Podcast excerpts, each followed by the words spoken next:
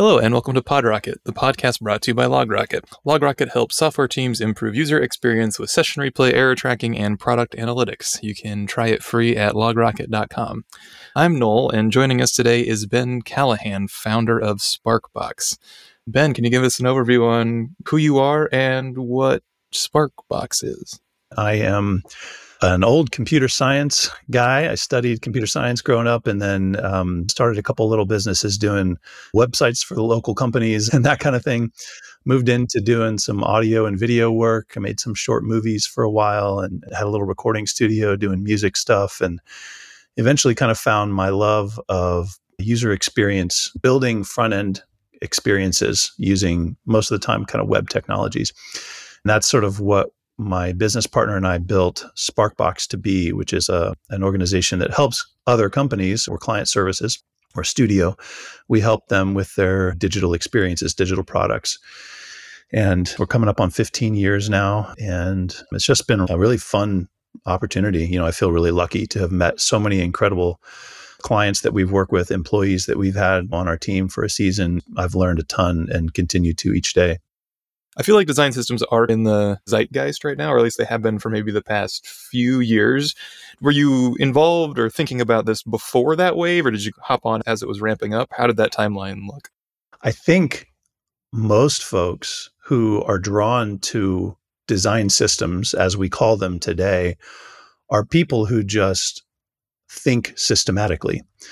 And so almost everybody that I know who's doing this work at scale now, when you ask them about their history, will tell you they were doing this kind of work for a decade before we ever put design and system together in a title of some kind. So I definitely feel that. I look back at the work we were doing 15 years ago. We were trying to think very systematically because we knew our customers had more problems to solve than just the ones they had paid us to help with. Hmm. And so what we wanted was to build something for them they could use in lots of contexts to solve lots of problems. A lot of our listeners are probably, you know, they're more developers.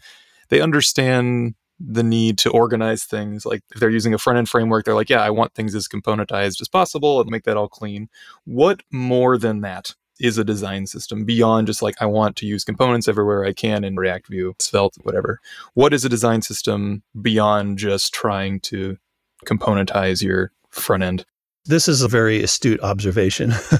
and when, a lot of times when I talk to designers about this, they have only recently been given the tooling to be able to actually think systematically about the interfaces they're designing. Developers, on the other hand, that's how our tools are constructed. Even if you just look at something as simple as CSS, the idea of a class name and me being able to assign a set of styles that move around with the class name. And now I can apply that set of styles to different elements in my DOM. That's such a systematic way of thinking. So the same thing is true with any other form of development. We break things down, just like you said. So that is an important part of design systems because it's sort of the implementation of them in reality has to be a set of components that I can implement.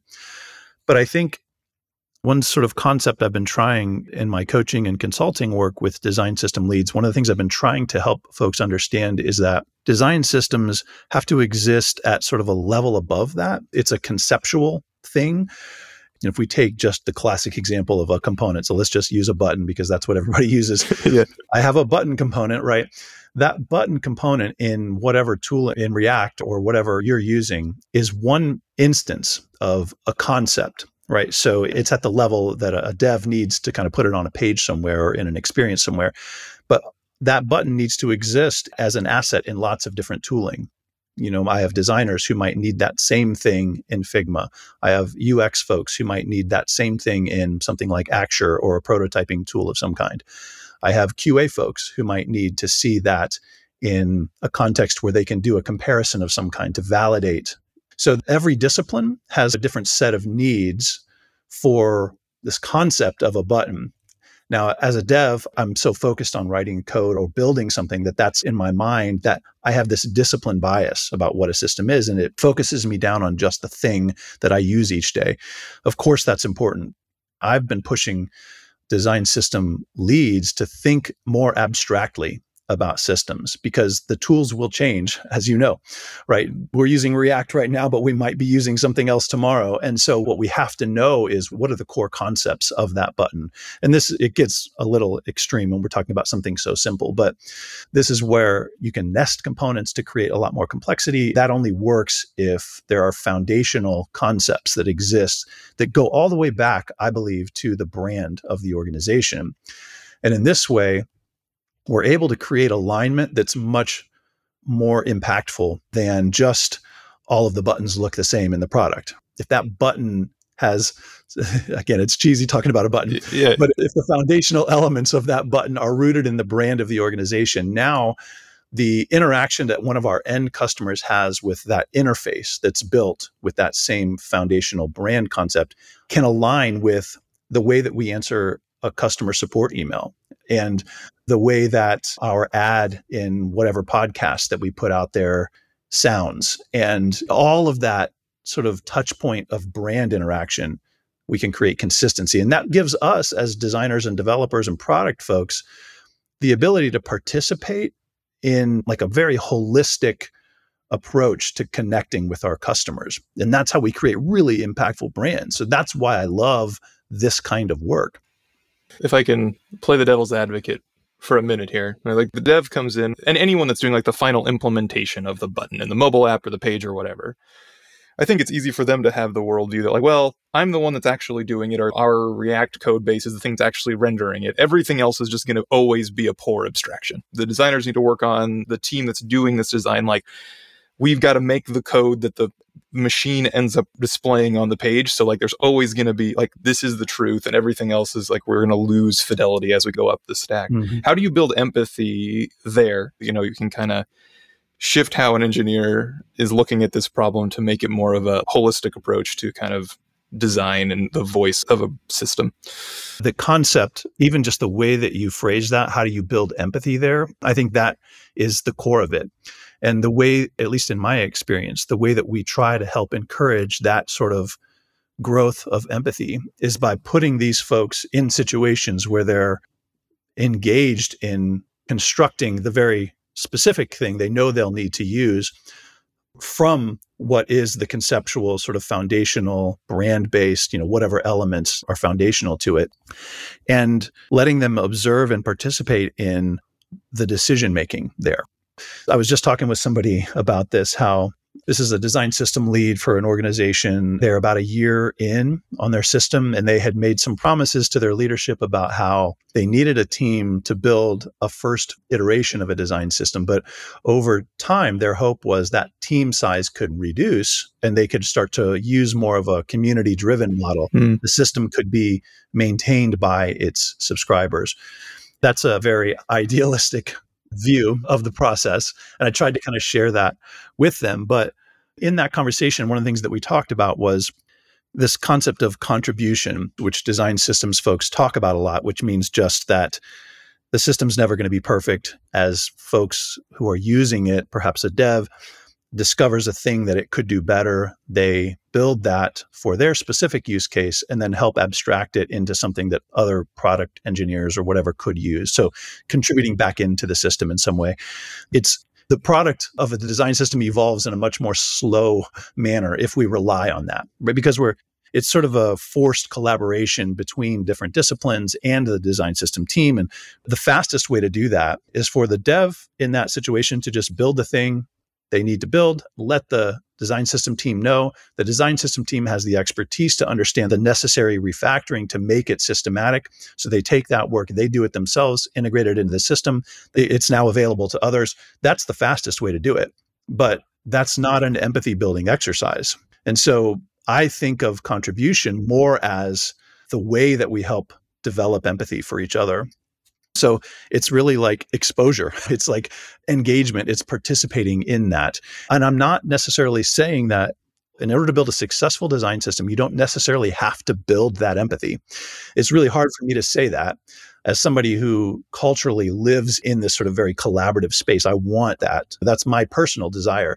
But I also worked with some organizations that culturally, that's just not in the cards for them at the moment.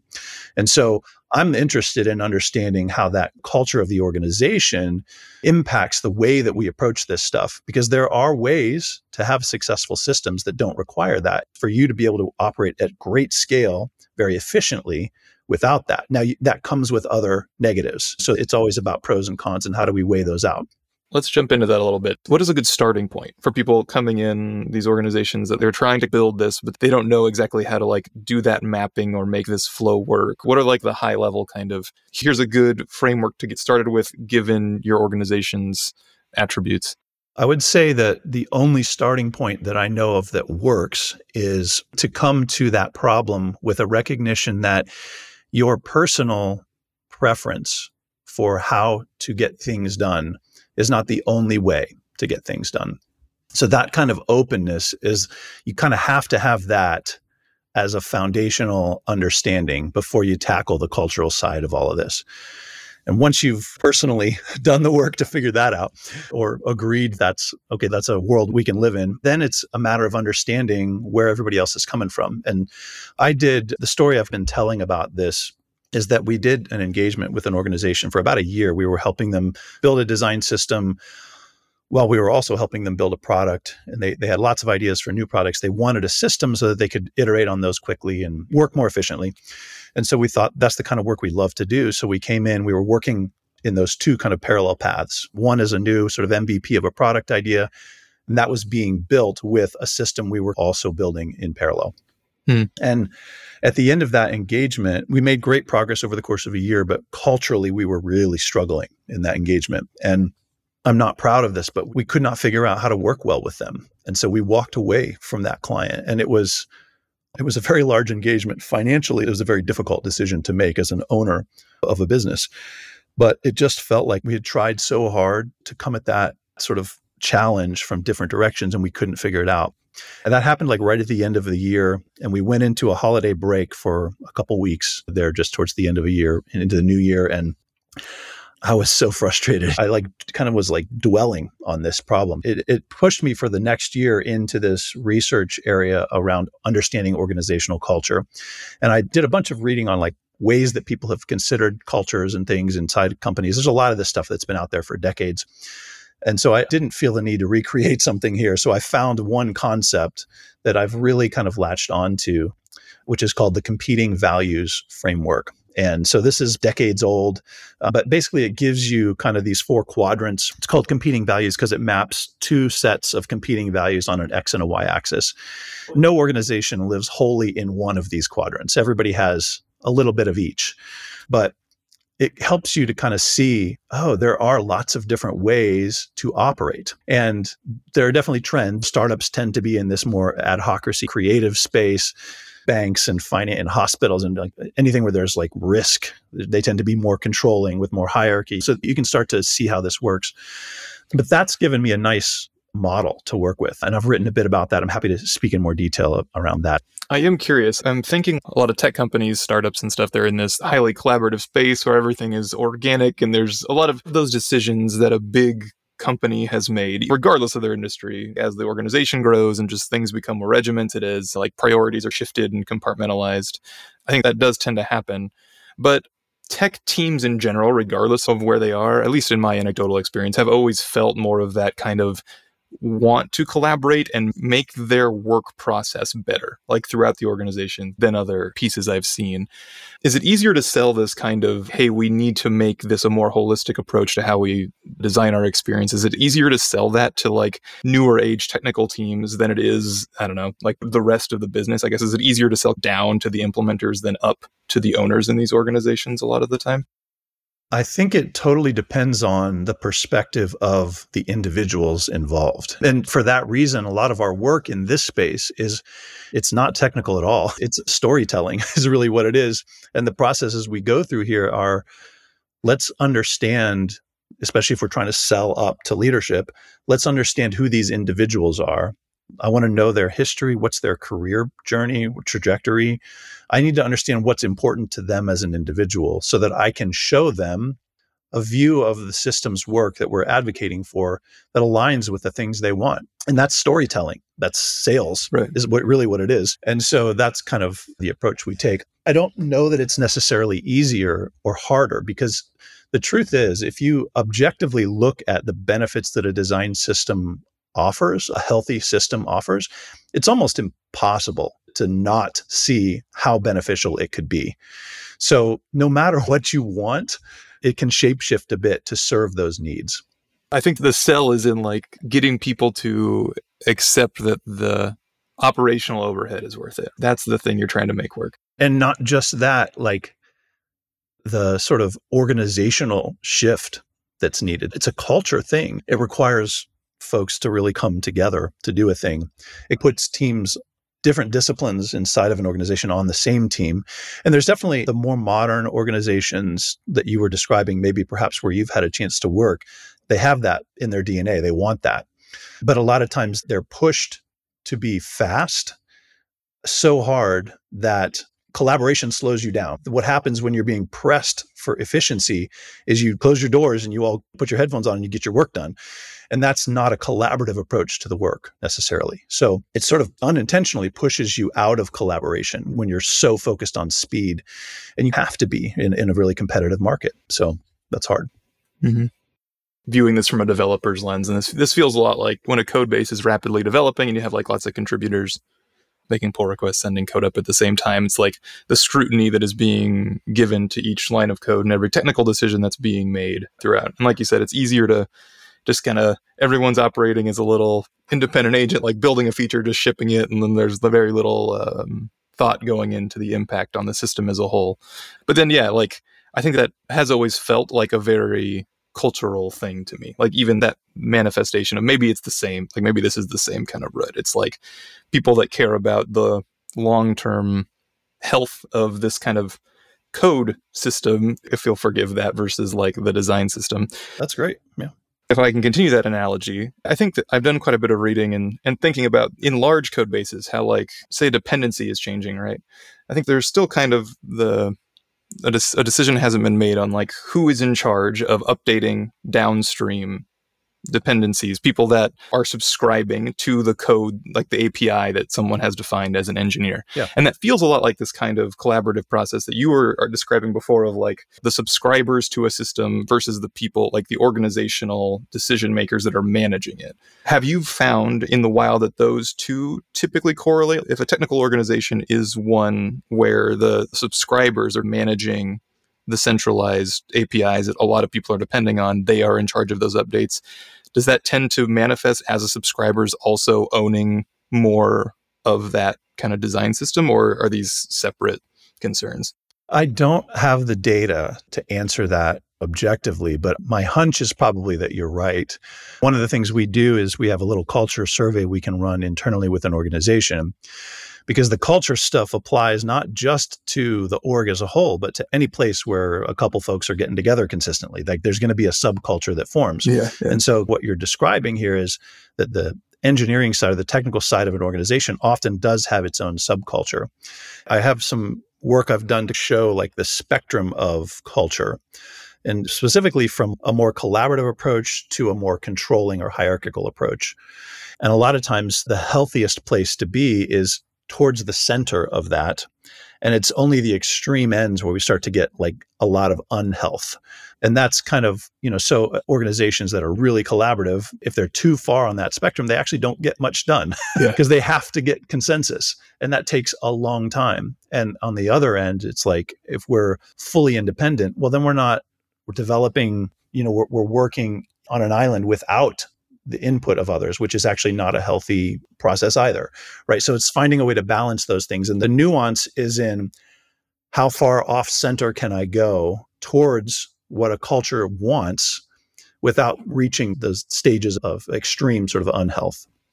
If one's sitting in an organization and they're maybe they don't have a lot of external resources, but they're trying to advocate for like getting more of a design system established, are there signals they can look out for that may indicate that they're trying to do something too collaboratively or they're trying to do it too centralized like too controlling that might signal to them that like they may need to evaluate where they try to steer the organization to get more buy-in like from these uh, stakeholders? Yeah. I think it's really hard to see that in the midst of it. If I give a presentation on this sort of cultural, the cultural side of this stuff, I have people come up and they always have one of two things to say to me. One of them is, You showed me why I don't fit into the company that I work at. Like personally, I align here, my organization is here, and those are opposites. And that's why I'm so unhappy in my job. and so it's a very personal thing. And then the other one is more about them understanding their past failures. They'll say, Oh, now I understand why there was so much resistance to this approach that I tried to put into practice. So I'm working now. Like one of the things I really want out of this is to find ways to help this understanding prevent future failures as much as it helps us understand past ones. I wish I had better answer for you there, but I'm looking for that kind of what are those signals? The best that I have so far is there is this little cultural survey. In fact, you can buy this book by the original authors. It's called Diagnosing and Changing Organizational Culture Based on the Competing Values Framework. And it's very in depth, you know, it's a lot of in the weeds stuff, but there are some ways in there to help identify culturally where your org fits. And that can give you some really good inf- insight on how to approach things. We'll get a link to that in the show notes so people can find it. I, I think like having these kinds of mental mappings, a framework like this or a spectrum to think about things on is I think devs would acknowledge that it's pretty useful to help give just a vocabulary and assign a good, healthy mental model to like how one can think about these problems. I think that there is a tendency for like detail oriented technical people to feel like these are all just like I said before, like kind of abstractions. They don't really help us get things done. Like we can talk about where our organization fits in the spectrum and all this, but like the end of the day, like they're the one that has to implement how the button looks when clicked on and all this stuff. How do you reconcile that like this is a mental abstraction that we're making to help us discuss this, but at some point we've got to make decisions about who owns XYZ piece of the system versus who owns this component. Where do you draw that line? And how do you ensure that people aren't feeling this is just hand wavy or making decisions based on arbitrary lines? I've definitely experienced that. I think there's a few things that come to mind. One, like when you're sitting at your computer writing your code for the button, we'll just continue the analogy here. You actually do have a lot of personal freedom in how you choose to do that kind of thing, right? There, there is still autonomy that exists. And I'm not suggesting that we want to remove that from designers, developers, from any individuals. I think I'm just sort of saying there's a there's a maturity that comes with understanding that we're all operating inside of the constraints of what the culture permits. And so when you are headphones on, head down writing code, you do operate in your own space. But what I'm advocating for is a recognition that when you're in conversation with other people is where a lot of these things really apply. So, hmm. how do we interact with each other? What are the expectations around that? Honestly, if I were to look across an org and try to like map out where there is efficiency and inefficiency, I actually think the biggest amount of inefficiency comes just from the fact that we don't understand each other. It's like this very root thing where you say one thing, I interpret it through my own experience and lens and i actually interpret it differently than what you mean but we both nod our heads because we think we know. We disappear we do our work and we come back and we've actually missed each other. Hmm. and that creates so much inefficiency inside of an organization not just inefficiency it creates a lot of frustration. So what i'm hoping for is to like ask that individuals who have that sort of very tangible necessary practical view that you're describing also step back every once in a while and recognize they're operating inside of a much larger thing and they got to be a part of that too. I think i have a pretty good grasp on how that would look like in a highly collaborative environment how taking ownership of this whatever component you've created and bubbling that up how does that manifest in a more controlled hierarchical environment most often it's more procedural. It's less about us doing a thing together, finding consensus on how it should be done. And it's mm. allowing the individuals who have the proper expertise to do the thing they're good at.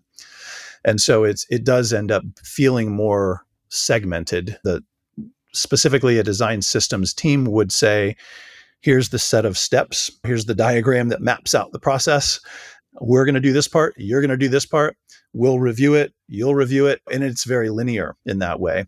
And the only sort of collaboration that exists in there is the sort of series of checks and balances that are necessary to make sure the work is right. So that's a much different approach than, hey, let's sit down together and actually work on this problem together. It's more of a kind of a structured handoff. Those are two extreme examples, and there's plenty of space in the middle.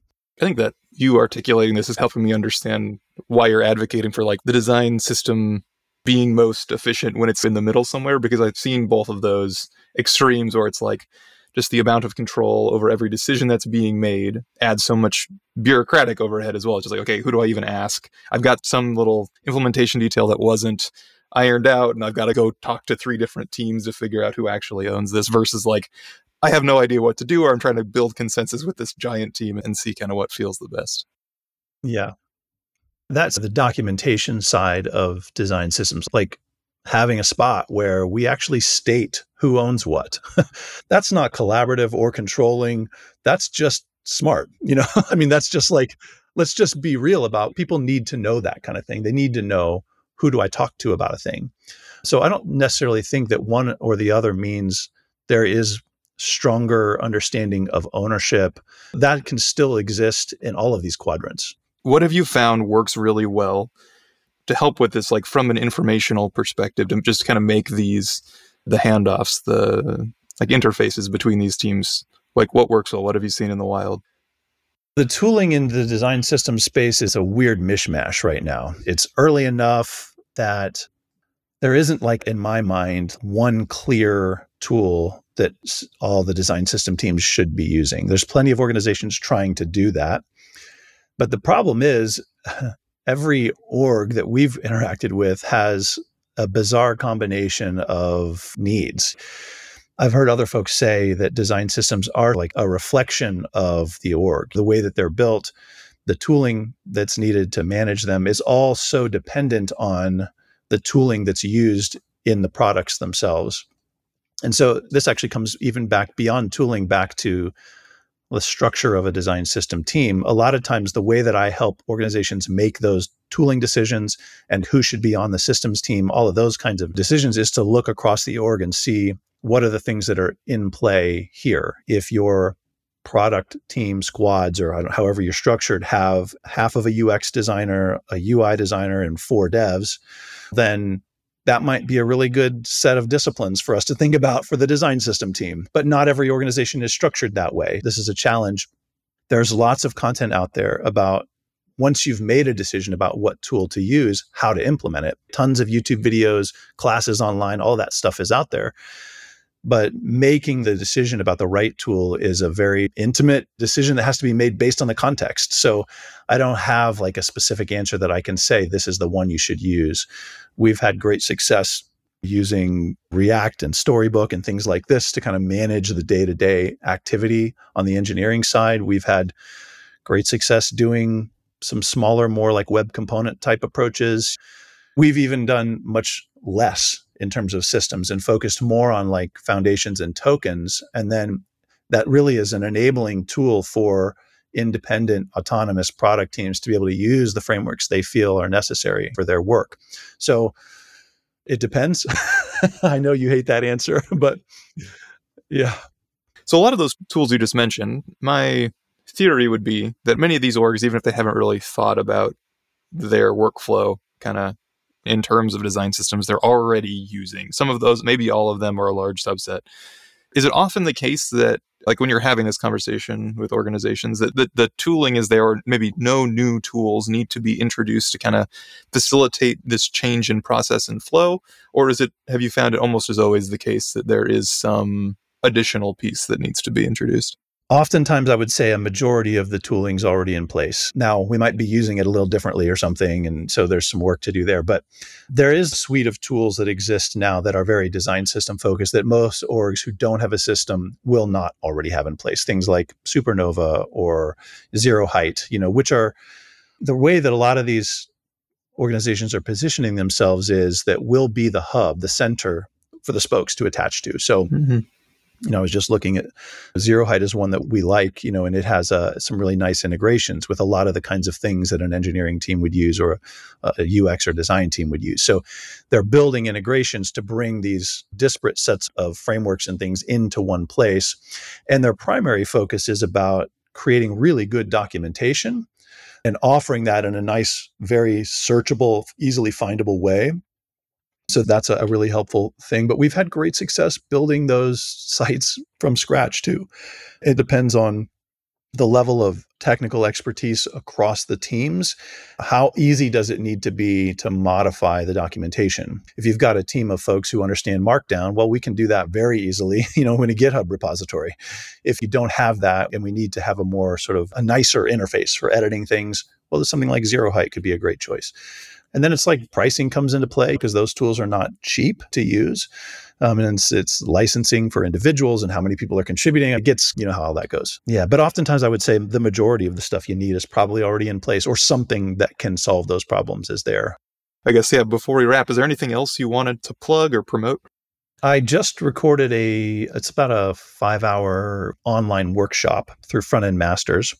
And it is very conceptual, you know, like everything that we've talked about today, because I think the problems are actually at this sort of human conceptual level. They're not at the implementation. Like it, people are so smart these days, it's actually not hard to build things that can be reused. The problem is in you know how we get there. So that's what this workshop is focused on. It's about design systems in the enterprise. And it's really a series of these kind of mental models to help shift the way you think about systems work. So that's something that i think a lot of organizations have found really valuable. I've gotten some incredible feedback on that. I would also say that if your listeners are in the midst of designing or implementing a system and they're struggling i am continuing my research in this space. So i would love to hear the challenges specifically they're facing, or if they've solved some of these kinds of problems, how they've done that. That's incredibly valuable for me. So I'm always happy to have a conversation with folks and hear things they're learning. Nice. What's the easiest way for people to get in touch with you? Twitter DMs or LinkedIn messages, or my email is just, I'll give it to you. It's just ben at heysparkbox.com. Is there any anything else finally that you're excited about kind of in the space on the horizon or in the future? I mentioned this, I think, at the beginning. Like my whole set of values are driven around making an impact. And the more that I do this work, the more I see the potential it has to create a lot more health inside of an organization.